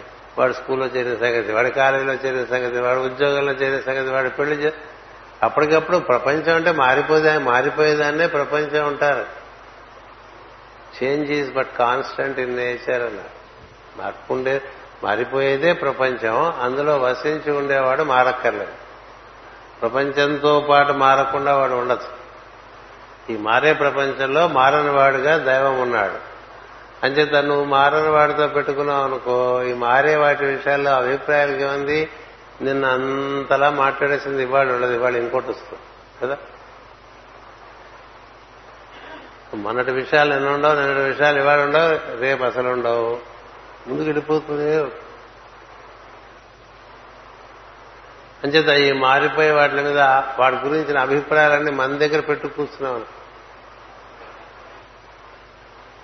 మన దగ్గర అభిప్రాయాలు ఉండటం వల్ల ఏం జరుగుతుంటే మనం ప్రస్తుతంలో ఉండలేం ప్రస్తుతాన్ని అనుభూతి చెందడం అంటే ఆవిడ నీకు డెబ్బై ఏళ్ళు వచ్చినాక నీకు గోంగూర పచ్చడి వేసిందనుకో ఉదాహరణ చెప్తాను. ఆ గోంగూర పచ్చడి తింటూ మా అమ్మ అంటే మొదలు పెట్టామనుకోండి వాళ్ళ అమ్మ చేసిన గోంగూర పచ్చడి గురించి మాట్లాడితే ఇప్పుడు చేసిన పెళ్ళానికి ఎట్లా ఉంటుందండి? వీడికి రేపు వీడికి రేపు గోంగూర పచ్చడి కూడా పెట్టాలనుకుంటున్నాను ఇంక ఇప్పుడు నీ అమ్మ ఏమిటి? ఇప్పుడు అయిపోయింది అమ్మ వెళ్ళిపోయింది స్వర్గస్థాయిలు అయిపోయింది ఇప్పుడు పెళ్ళాం కదా పెడుతుంది. పెళ్ళాం కూడా వెళ్ళిపోయిన వాడు వాడు ఉంటాడు. వాడు మా కోడలు పెడుతూ ఉంటుంది కదా. కోడల ముందు మీ అత్తగారు ఇలా చేసిందమ్మా అంటే ఎట్లా ఉంటుంది? మా అమ్మ నాకు ఇట్లాగే నేర్పింది రండి అంటుంది. తింటే తిని లేకపోతే పోవన్నట్టుగా అయిపోయింది కదా. ఎందుకు వచ్చింది వాళ్ళండి అభిప్రాయాలు వ్యక్తం చేయకపోవటం ఒకటి ఇక్కడ లేకపోవటం మనసులో లేకపోవటం. ఎలా పోతే మనసులోంచి దానికి అగ్ని సమానమైనటువంటి స్మరణ చేస్తూ ఉండాలి. అగ్ని సమానమైనటువంటి దైవనామమును స్మరణ చేస్తుంటే ఇతరములు గుర్తురావు కాల్ చేస్తుంది అన్నిటినీ. కదా దేనిలో ఏదైనా మీకు రుమాల్లో ఏది పడేస్తే దాని వాసన వస్తుంది. ఉదాహరణ మాస్టర్ శంకరావులు వచ్చారు. రుమాల్లో మీరేం కట్టుకుంటే ఆ వాసన వస్తుంది. అట్లా శ్రవణ లక్ష్మి వ్రతానికి వెళ్ళి వచ్చారనుకోండి శనగలు కట్టుకొచ్చారనుకోండి రుమాల శనగల శనగల వాసన వచ్చేస్తుంది. అక్కడ ఏదో వాళ్ళు లేకపోతే స్వీట్ ఇచ్చారనుకోండి స్వీట్ పొట్లంకి వస్తే స్వీట్ వాసన వచ్చేస్తుంది. ఏమి ఇస్తే ఆ వాసన వచ్చేస్తుంది. అట్లాగే ఎవరన్నా మంచి కణకణలాడే బొగ్గు అందులో వేశారనుకోండి రుమాల్లో రుమాలే ఉండదు. కదా అగ్ని ఉంటుంది. అట్లా అగ్నిలో ఇంక మిగతా ఉండనివ్వదు. అగ్ని అదే ఉంటుంది. మనం ఎన్ని వేస్తుంటాం హోమంలో? కదా? ఏవేవన్నీ? మింగేస్తుంది అలాగా దైవస్మరణ అనేటువంటిది ఇతర భాభిప్రాయాలన్నింటినీ దహించేస్తుంది అందుకని ఏం చేయాలి? స్మరణ చేసుకుంటూ ఉండాలి. లేకపోతే అభిప్రాయాలు అట్లా పెరిగిపోతూనే ఉంటాయి. నమ్మకములు కూడా అంతే. అది చూడండి. ఈ నమ్మకాలు ఉన్నాయే. అది ఎవరి నమ్మకం? వాడి సత్యం అంతే. సత్యం అనేటువంటిది ఒకటి ఉంటే అది కాక నువ్వు నమ్మింది నీకు సత్యం అనిపిస్తూ ఉంటుంది. ప్రతివాడికి వాడు నమ్మింది వాడు సత్యం అనుకుంటాడు. అది సత్యం అవదు. వాడు నమ్మిన సత్యం వాడు అది పూర్ణ సత్యం కాదు. అర్ధసత్యం కాదు. అంచేత సత్యం అనేటువంటిది నువ్వు నమ్మటం నేర్చుకోవాలి. అంటే ఈ మొత్తం సృష్టికి ఆధారమైన దాన్ని తెలుసుకుని దానితో అనుబంధం చెందేటువంటి విధానం ఒకటి ఉంది. అది తెలిసిన వాడికి అందులో చిల్లరలాగా కనిపిస్తాయి మిగతా సత్యాలన్నీ మిగతా నమ్మకాలన్నీ కూడా. అందుకని ప్రతివాడికి వాడి నమ్మకం హైయెస్ట్గా ఉంటుంది. కదా? మరి పక్కవాడికి వాడి నమ్మకం వాడికి అంతే. వాడికి అది హైయెస్టే మరి అది సత్యమా ఇది సత్యమా? రెండు సత్యాలు ఉండవు కదా ఒకటే సత్యం. ఇన్ని సత్యాలు ఎందుకు వచ్చినాయి? దృక్పథాలు. ఇన్ని నమ్మకాలు ఉండటం వల్ల వచ్చింది. ఇన్ని నమ్మకాలకి మూలమైనటువంటి తెలిసిన వాడికి ఇవన్నీ ఎప్పుడూ ఉంటూనే ఉంటాయి. లోకో భిన్న రుచి అనుకుంటాడు హాయిగా కూర్చుంటాడు ఇప్పుడు దైవం అనేటువంటిది కూడా అలాంటి నమ్మకమే చాలా మందికి. ఎందుకని ఒక్కొక్కళ్ళు ఒక నామాన్ని ఒక రూపాన్ని పట్టుకుంటారు. కానీ నామమునకు రూపమునకు అతీతమైన సత్యం ఉన్నది తత్వం ఉన్నది. ఓం తత్సత్ అన్నాడు శ్రీకృష్ణుడు భగవద్గీతలో. ఏదైతే ఉందో దాన్ని తత్ అన్నారు అదే సత్యం అన్నారు. అంచేత ఆ తత్సత్కి హరి ఓం తత్స అన్నాడు అనుకోండి హరే తత్సత్త హరవోం తత్సత్ అనకూడదా ఇంకోటి బయలుదేరుతాడు కూడా బయలుదేరితే ఇంకో సేవం బయలుదేరుతుంది. హరవం తత్సత్ హరివం తత్సత్ కాదండి శ్రీ ఓం తత్సత్ అంటాడు ఇంకోడు. అనకూడదా? నువ్వు సత్యానికి రకరకాలుగా అవి ఇవి చేర్చావనుకో నువ్వు చేర్చినవి నీకు సత్యం తప్ప సత్యానికి ఉండవు. భాగవతము ఓం సత్యం పరం ధీమహి. వాడు ఆ మంత్రమే చేయించాను కదా మీ చెప్తా అనుకోకుండా? ఓం సత్యం పరం ధీమహి. ఏదైతే ఈ సమస్తమునకు అతీతముగా అపరముగా ఉన్నదో అదే సత్యము దానినే నేను ధ్యానిస్తున్నాను అని చెప్పడం మంత్రం. అది గాయత్రి. అష్టాక్షరి. ఓం పరం ఓం సత్యం పరం ధీమహి. ఏదైతే మొత్తం అయితే ఎవ్వని చే జనించు జగమెవ్వని లోపల నుండు ఎవ్వని ఎందు లీనమవు ఎవని ఎందుడిందు పరమేశ్వరుడెవ్వడు అని అంటూ ఉంటాం కదా. ఈ మొత్తానికి ఏదైతే మూలమో అదేదో దానికి పేరు లేదు. దానికి ఏ పేరు లేదు. అది మగ కాదు ఆడా కాదు. అది మగ కాదు ఆడా కాదు కదా? అయి ఉన్నది దాన్ని ఏమన్నారంటే దాన్ని అది అనేశారండి. అది అంటానికి సంస్కృతంలో తత్ అంటారు. ఆ అదిలోంచే అన్ని పుట్టుకొచ్చాయి. దాన్ని ఎవరు నిర్వచించలేరు. అది ఎవరి నిర్వచనానికన్నా అతీతంగా ఉంటుంది. ఆ అతీతమైన తత్వంతో నువ్వు అనుసంధానం చెందుతుంటే నువ్వు కూడా అతీతంలోకి వెళ్ళిపోతావు. అంతే. అది సమాధి. అంతేగాని నువ్వు బొమ్మ నువ్వు రూపం పట్టుకుని దాన్ని తోముకుంటూ కూర్చుంటే అది నీ మనసులో ఉన్న బొమ్మే. పక్కింటో అదే బొమ్మ ఇంకో రకంగా ఉంటుంది. కదా? ఇక్కడ ఇక్కడ కృష్ణుడు ఉన్నాడు అక్కడ కృష్ణుడు ఉన్నాడు. బయట కృష్ణున్నాడు ఏ కృష్ణుడు? కృష్ణుడు మీకు? కృష్ణుడు అంటే ఏంటి? నీకు కనబడింది అని అర్థం. కళ్ళు మూసుకుంటే ఏముంది మీకు? చీకటి కదా? అదే కృష్ణుడు. అది తత్వం. అందుకనే పద్యాన్ని తత్వార్థనయ మొక్కేదని తత్వార్థనయ మొక్కేదని తత్వార్థనయ మొక్కేదని అంటాడు సుఖమహర్షి కృష్ణుడు గురించి చెప్పరా అంటే మొత్తం ఏ తత్వం నుంచి సమస్త సృష్టి ఏర్పడుకుంటూ వచ్చిందో ఆ తత్వం చెప్పారు. సుకుడైనా సూతుడైనా మైత్రేయుడైనా. అంచేత ఆ తత్వము కూర్చున్నట్టు అవగాహన లేకుండా ప్రతివాడు ఏదో ఒకటి పట్టుకుని బొమ్మ ఓ ఓ పేరు. ఇదే సత్యం అనుకుంటూ నానా గొడవ చేసుకుంటూ ప్రపంచం అంతా అల్లరి కొల్లరికి చండాలు సత్యం తెలిసినవాడు అరవడు గొడవ చేయడు ఉండదు వీళ్ళందరూ ఇట్లాగే ఉంటారులే అని ఊరుకుంటాడు అందుచేత ఇక్కడ ఏం జరిగింది? అభిప్రాయములకు నమ్మకములకు కూడా అంతే ప్రాధాన్యమిచ్చి వెలిగాను. ఎవడండి చదువుకునేది? ఇంత ఇన్ని స్టెప్పులున్నాయని ఇక్కడ. మనకి తీరికేది చదువుకోవడానికి ఎక్కడి నుంచి వచ్చాడు చూడండి. తన వారితో సంబంధాలన్నీ కూడా కలనుకున్నట్టండి. ప్రపంచంలో ప్రపంచంలో జరుగుతున్నవంతా కూడా కలగా చూసేటండి అక్కడి నుంచి దేహానికి ఏదో దాని కింద పడేస్తున్నాడు అంతే. పెద్ద ప్రాధాన్యత లేదు. అటుపైన రుచులకు కూడా ప్రాధాన్యత లేదు. అభిప్రాయములకు ప్రాధాన్యత లేదు. నమ్మకములకు కూడా ప్రాధాన్యత లేదు. ఈ లోకమంతయో అతని మాయా అని తెలిసి భగవంతుని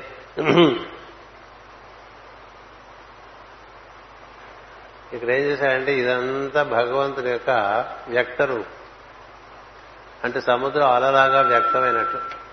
అల శాశ్వతమా? సముద్రం శాశ్వతమా? అల శాశ్వతమా? సముద్రం శాశ్వతం రిలేటివ్గా సముద్రమే అలకన్నా శాశ్వతం కదా? అంచేత ఈ అలలాగా ఈ సృష్టి ఏర్పడుతూ ఉంటుంది మళ్ళీ కలిసిపోతూ ఉంటుంది ఏర్పడుతూ ఉంటుంది అట్లా పైకి లేచి మళ్ళీ పడిపోతూ ఉంటుంది కదా? అట్లా ఇక్కడ ఎన్నో మార్పులు జరుగుతూ ఉంటాయి ఇంక మనకి వీటితో సంబంధం లేదని అల లేదా ఉంది. అందుకని అలను తిరస్కరించాల. మాయను తిరస్కరించలే. శరీరం లేదా ఉంది కాబట్టి దానికి ఇంత తిండి పడేస్తాం. అంతే. నీవు దేంతో ఉంటావు? నేననే ప్రజ్ఞ. ఎక్కడి నుంచి అది వ్యక్తమైందో అందులో లీనమవటానికి ప్రయత్నం చేస్తూ ఉండిపోయాడండి. మాయలో పడక వర్తించను. తన భట్లను మంత్రులను పురోహితులను బంధుమిత్రులను సూత్రులను ధనధాన్య పశు సంపదలను స్త్రీలను భవనములను విహార స్థలములను పర్వతములను సముద్రములను దిగ్గజములను మొదలగు సమస్త సృష్టిజాలమును అనిత్య వస్తు సంపదలుగా ఎరిగి అందరి నారాయణుని దర్శించుచు మిగిలిన వారి ఎందు విరక్తుడయ్యాను. ఎన్నిట్లోనూ నారాయణ చూడటమే. అలలో సముద్రం ఉన్నట్టు. సముద్రమే అలగా వచ్చింది కదా? నీకు సముద్రమే అని గుర్తుంటే అలా నీ మైండ్లో ఉండదు. అలాగే ఎన్ని రూపాలుగా ఎన్ని రమ్మ సంబంధాలుగా ఎన్ని రకాలుగా ఎన్ని ఏర్పడినవన్నీ కూడా నారాయణ యొక్క రూపములు అని భావన చేస్తున్నారు. దాని నిండా నిండి ఉన్నది నారాయణుడే అలయందు నిండి ఉన్నది సముద్రమే ఉంగరంలో నిండి ఉన్నది బంగారమే ఉంగరం అనే వేరే అస్తిత్వం లేదు ఉంగరానికి. బంగారమే ఉంగరమైంది కదా? బంగారం వేరే ఉండి ఉంగరం వేరే ఉందా? లేదుగా బంగారమే ఉంగరం అంచేత నువ్వు ఉంగరంలో బంగారాన్నేగా చూస్తావు బంగారానికి విలువవటం చేత. అట్లాగే ఈ సమస్తంలోనూ బంగారాన్ని చూడటం అనేటువంటిది నారాయణని చూడటం అన్ని నగర్లోనే బంగారాన్ని చూసినట్టు అన్ని వస్తువుల్లో ఉండే దైవాన్ని చూడటం అనేటువంటిది శ్రేష్టమైనటువంటి విషయం. అప్పుడు నీ ప్రజ్ఞకు చలనం ఉండదు. అస్థిరత్వం ఉండదు. అది స్థిరంగా ఉంటుంది. అందుకే నారాయణుడు మిగులుతాడు మిగతావన్నీ వాటి మీద అట్లా ఆటలు ఆడుతున్నట్టుగా ఉంటుందండి మిగతా అంతా అలా చూశాడు. తన నగరమును విడిచి బదరికాశ్రమ పుణ్యభూములను సందర్శించను. పుణ్యనదులందు స్నానము చేశాను నిర్మలమైన మనస్సుతో పద్మాసమును ఆసీనుడయ్యను. ప్రాణగతులను బంధించి కన్నులు మూసి హరి యొక్క రూప వైభవములను ధ్యానము చేశాను నిశ్చల భక్తి భావమును నిలచను. పరమానంద భాష్పధారలతో కులకాంకురములతో భగవన్మయుడై నిలచను సరే వెళ్ళిపోయాడు. అందరూ వీళ్ళందరూ కూడా మన పురాణంలో వాళ్ళందరూ అలా బదరికాశ్రం వెళ్ళిపోతుంటారు. వాళ్ళందరూ వెళ్ళిపోతే మళ్ళీ తిరిగి రారు. మనం బదిరి వెళితే తిరిగి తిరిగి వచ్చేట్టుగా పెట్టుకుని వెళ్తాం కదా ఇప్పుడు శంకరాచార్య గారు బదరికాశ్రమం అయిపోయి వెళ్ళిపోయారు. పాండవులు బదరికాశ్రమం అయిపోయి వెళ్ళిపోయారు. అందరూ అలా బదరి అంటే ఉత్తరంగా వెళ్ళిపోయారని అర్థం. సరే ఉత్తరంగా వెళ్ళిపోవటం అంటే ఏంటంటే కళ్ళు మూసుకుని లోపల ధ్యానంలో కూర్చుని అలా మనం ప్రాణాపానాలను సమానం చేసి సమాన వాయువును ఉదాన వాయువులో ప్రవేశపెట్టి ఉదాన వాయువుతో వ్యాన వాయువులో ప్రవేశిస్తే నీ ప్రజ్ఞ ఇక్కడికి చేరి అక్కడ కూర్చుంటుంది. అదంతా ఇప్పుడు వెలుగు ఫీల్డ్ లాగా ఉంటుంది. వైట్ ఫీల్డ్ అంటాం కదా. వైట్ ఫీల్డ్ అన్నా వైట్ ఐలాండ్ అన్నా ఇక్కడే ఉందండి మీ పాల భాగంలో. ట్రాఫిక్లో పడిపోకల అక్కడికి.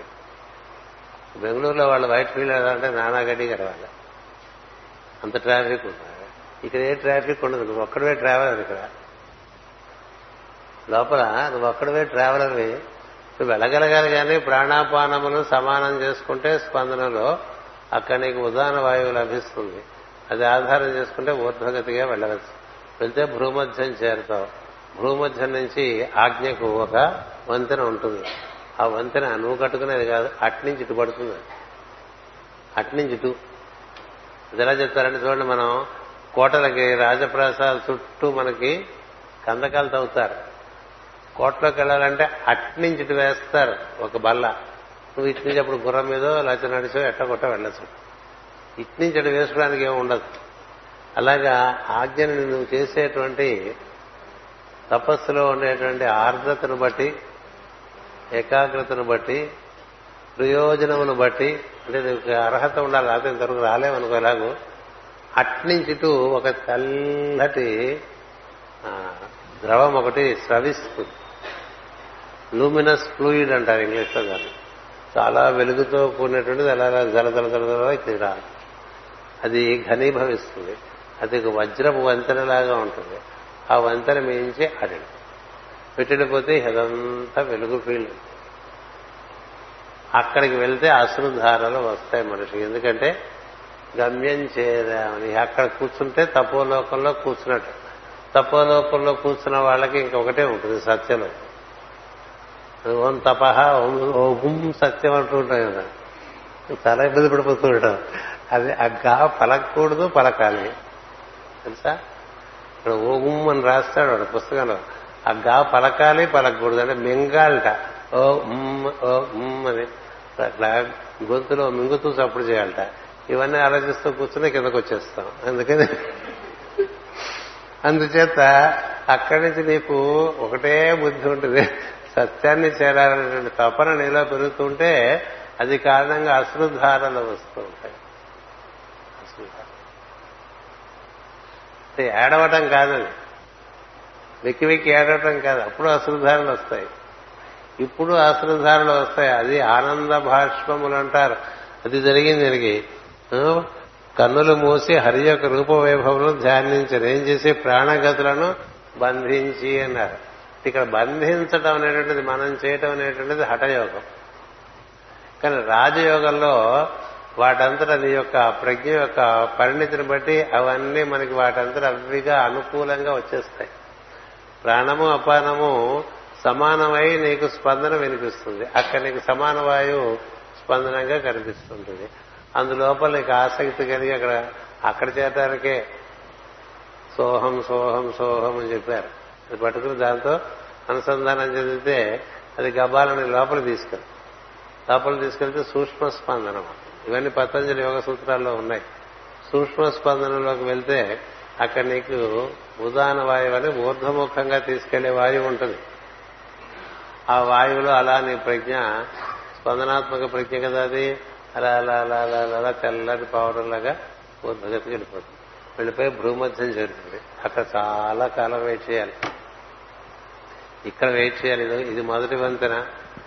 ఇక్కడి నుంచి రెండో వంతెన. ఇది హయ్యర్ బ్రిడ్జ్ ఇంకో వంతెన ఉంది పైకి. మూడు వంతెనలు ఉంటాయి. అంచేత ఇక్కడి నుంచి ఇక్కడ వెళ్ళటానికి అక్కడ స్పందన స్పందనం దగ్గర అక్కడ అలా కూర్చుంటావే భూమధ్యలో కూర్చుని ఆజ్ఞ నుంచి నీకు వెలుగు సూర్యుడి కిరణాలు నీ మీద పడ్డట్టుగా వస్తూ అది ఒక నిచ్చెల్లాగా తయారైపోతుంది వంతెనలాగా తయారైపోతుంది. ఆ వంతెన మించిన అటు నీకు ఆ వంతెన మించి అటు వెళ్ళినప్పుడు అప్పుడు నీకు ఈ ప్రపంచంతో నువ్వు కోరుకుంటే తప్ప రావటం ఉండదు. ఆ సమయంలో నీకు ఆనందం అతిశయించి ఉండటం చేత అశ్రుధారతలు ధారలు బాగా వస్తాయి. నీ ప్రజ్ఞ కూడా నిశ్చలమైనటువంటి భక్తిలో ప్రవేశిస్తుంది.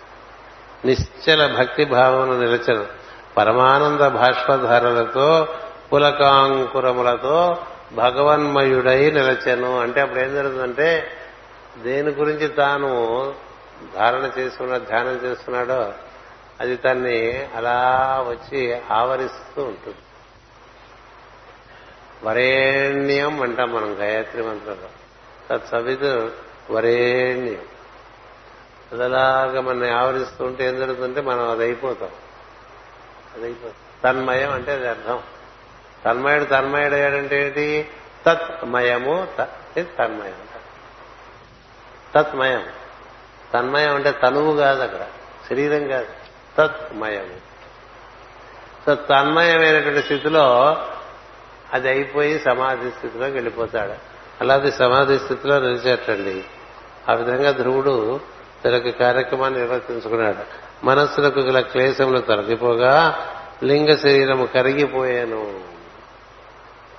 ఎప్పుడైతే నీవు ఆజ్ఞ నుండి సహస్రారమునకు చేరేటువంటి ప్రయత్నంలో ఉన్నావో అప్పుడు నిన్ను కూర్చి నీకునే భావములు సమస్తము రాలి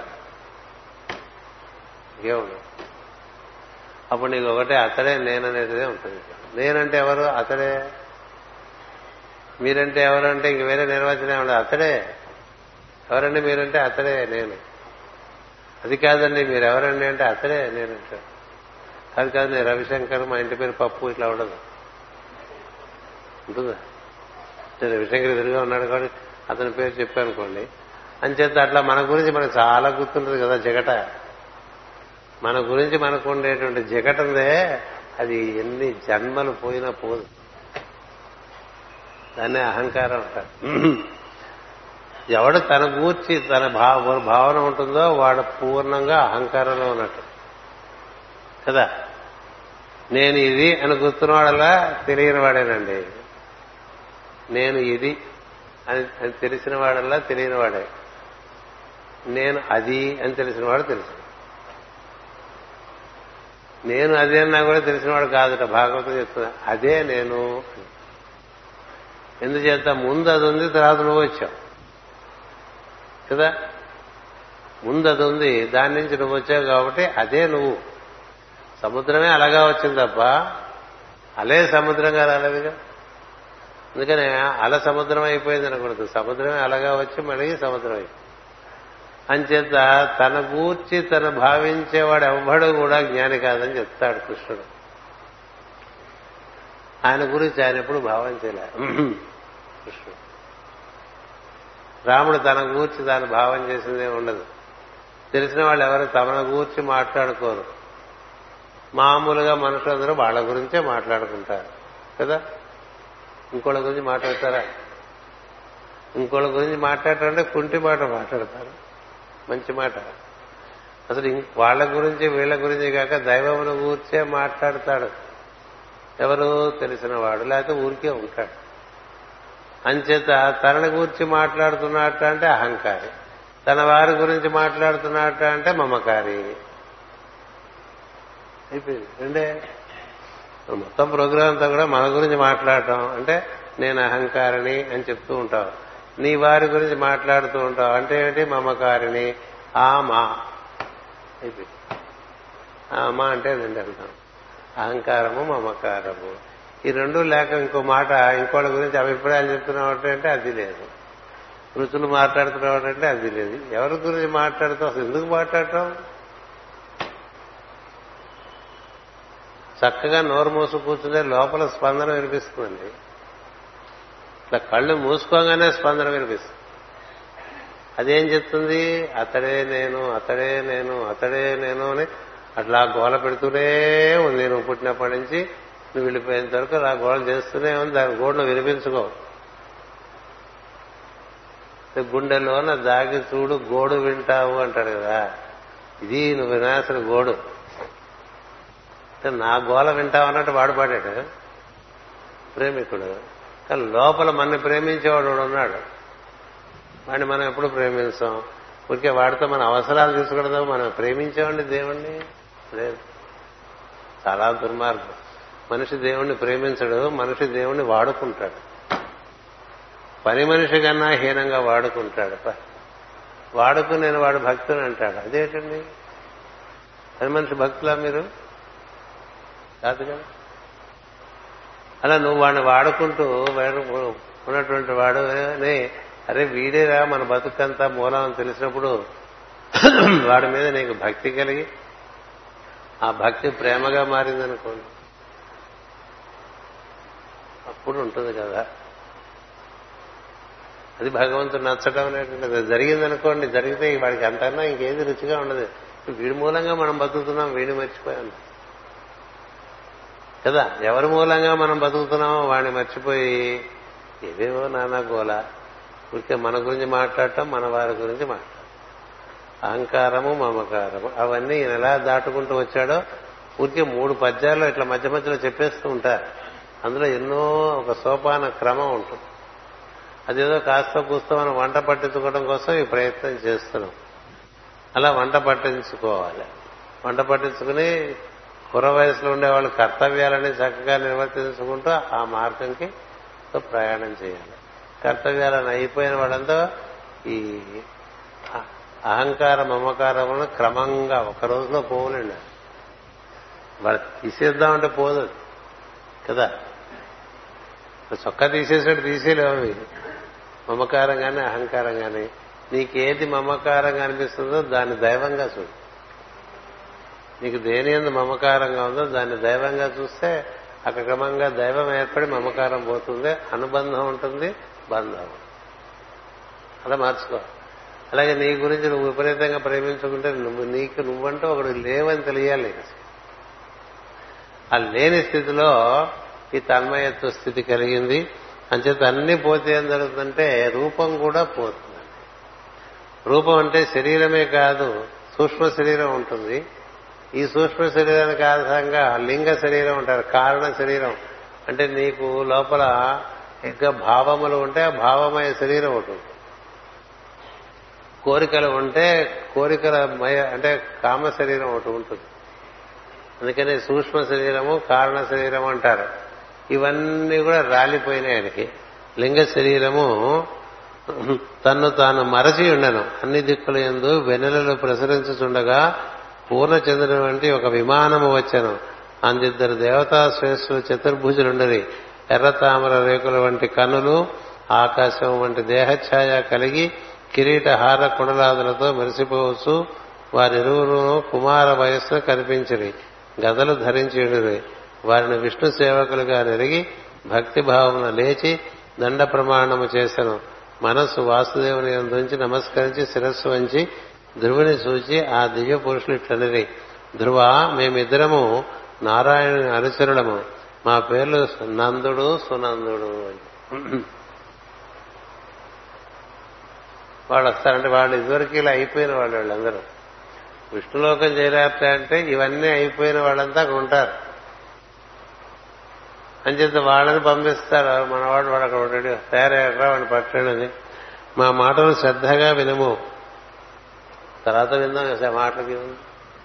విషయం ఇంతటితో అని అంచేతంటే ధ్రువుడు ఆ విధంగా ఉత్తమోత్తమైనటువంటి స్థితిలోకి చేరిపోయాడు. దేవదంధువులు మోగినై పుష్పవృష్టి కురిపించేశారు గంధర్వులు కిన్నెరులు గానం చేసేశారు. ఇలా రకరకాలుగా ముందు కార్యక్రమం ఉంటుంది. తర్వాత తరగతి ఎప్పుడో మీకు రవిశంకర్ చెప్తాడు. అంతవరకు మీకు వెకేషన్. వానాకాలం సెలవులని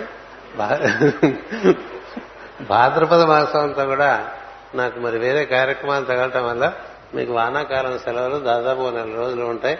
మళ్ళీ తరగతి ఎప్పుడు ఉంటుందో మీకు తెలియజేయబడుతూ ఉంటుంది తెలియజేయబడుతుంది. ఈ లోపల మీకు వీలున్నంత వరకు మీ మమకారం గురించి మీ అహంకారం గురించి మీ అభిప్రాయముల గురించి మీరు రుచుల గురించి మీ దేహం గురించి మీకుండే చింతన మీ పరిశ్రమల గురించి భావన మీ జరిగిపోయిన జీవితం గురించి భావనలో వీటి అందు ధ్రువుడు ఎట్లా ప్రవర్తించాడో అవి కొంచెం నెమరు వేసుకుంటూ ఉండండి. స్వస్తి ప్రజాభ్య పరిపాలయంతాం. న్యాయేన మార్గేణ మహిమహేషా. గోబ్రాహ్మణేభ్య శుభమస్తు నిత్యం. లోకా సమస్త సుఖినో భవంతు. లోకా సమస్త సుఖినో భవంతు. లోకా సమస్త సుఖినో భవంతు. ఓం శాంతి శాంతి శాంతి.